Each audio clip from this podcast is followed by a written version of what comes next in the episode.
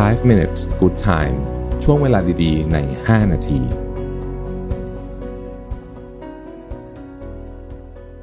สวัสดีครับ 5 minutes นะครับ คุณอยู่กับประวิทยานุสาหะครับ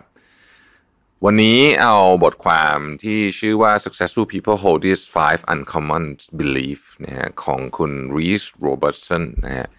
ซึ่งจริงๆก็ไม่ได้ uncommon มากนะผมว่าแต่ว่าก็เป็นข้อเตือนใจที่ดีนะครับ ข้อแรกก็คือว่า อดีตนะครับไม่ได้ดิกเตตอนาคตของเรานะครับ คืออันเนี้ยมันเป็นมันเป็นเรื่องที่น่าสนใจอยู่ประเด็นหนึ่งว่า สิ่งที่ผ่านมาในอดีตเนี่ยมันกำหนดตัวตนของอนาคตขนาดไหนนนี่เป็นข้อถกเถียงที่น่าสนใจนะครับ แต่ว่าความหมายของนี้เนี่ยหมายถึงว่า เขาบอกว่าอดีตเนี่ยมันเป็นสิ่งที่คนที่ประสบความสำเร็จเนี่ยนะฮะใช้อดีตเป็น information แปลว่าเป็นแค่ข้อมูลนะฮะ ที่อาจจะเป็นข้อมูลที่เรียนรู้มาต่างๆนานาเป็นประสบการณ์ชีวิตว่างั้นเถอะนะครับ แต่จะไม่เอามาเป็นอารมณ์ อารมณ์ที่กำหนดทิศทางของชีวิตในอนาคตนั่นคือความหมายของเรื่องนี้นะฮะข้อที่สอง if they can do it why not me ถ้าคนอื่นทำได้ทำไมฉันถึงจะทำไม่ได้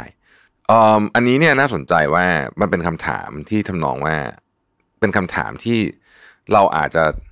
เราอาจจะถามตัวเองเนี่ยนะฮะว่า เอ๊ะทำไมคนถ้าคนอื่นเขาทาได้เนี่ยเราเรามีโอกาสจะทำได้บ้างไหม ซึ่งมันเป็นมันเป็นสิ่งที่จะเปิด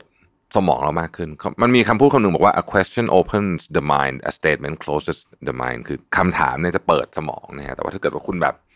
บอกว่ายังไงก็ทำไม่ได้อย่างเงี้ย พวกนี้มันก็จะปิด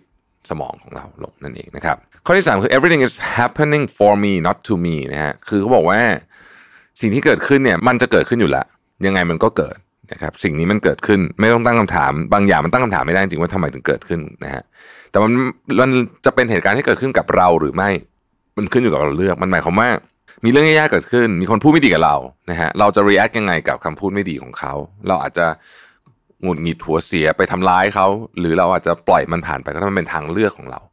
เพราะฉะนั้นสิ่งที่มันเกิดขึ้นจะเกิดขึ้นอะไรจริง ๆ เนี่ย มันขึ้นอยู่กับเราเป็นคนเลือกนะครับ ข้อที่4นะครับ I don't have all the answer but I can learn นะคำนี้เป็นคำพูดที่ควรจะติดปากคนเยอะๆเลยนะฮะคือบางทีเราก็ไม่รู้จริงๆคือส่วนใหญ่เราไม่รู้อะเรื่องที่มัน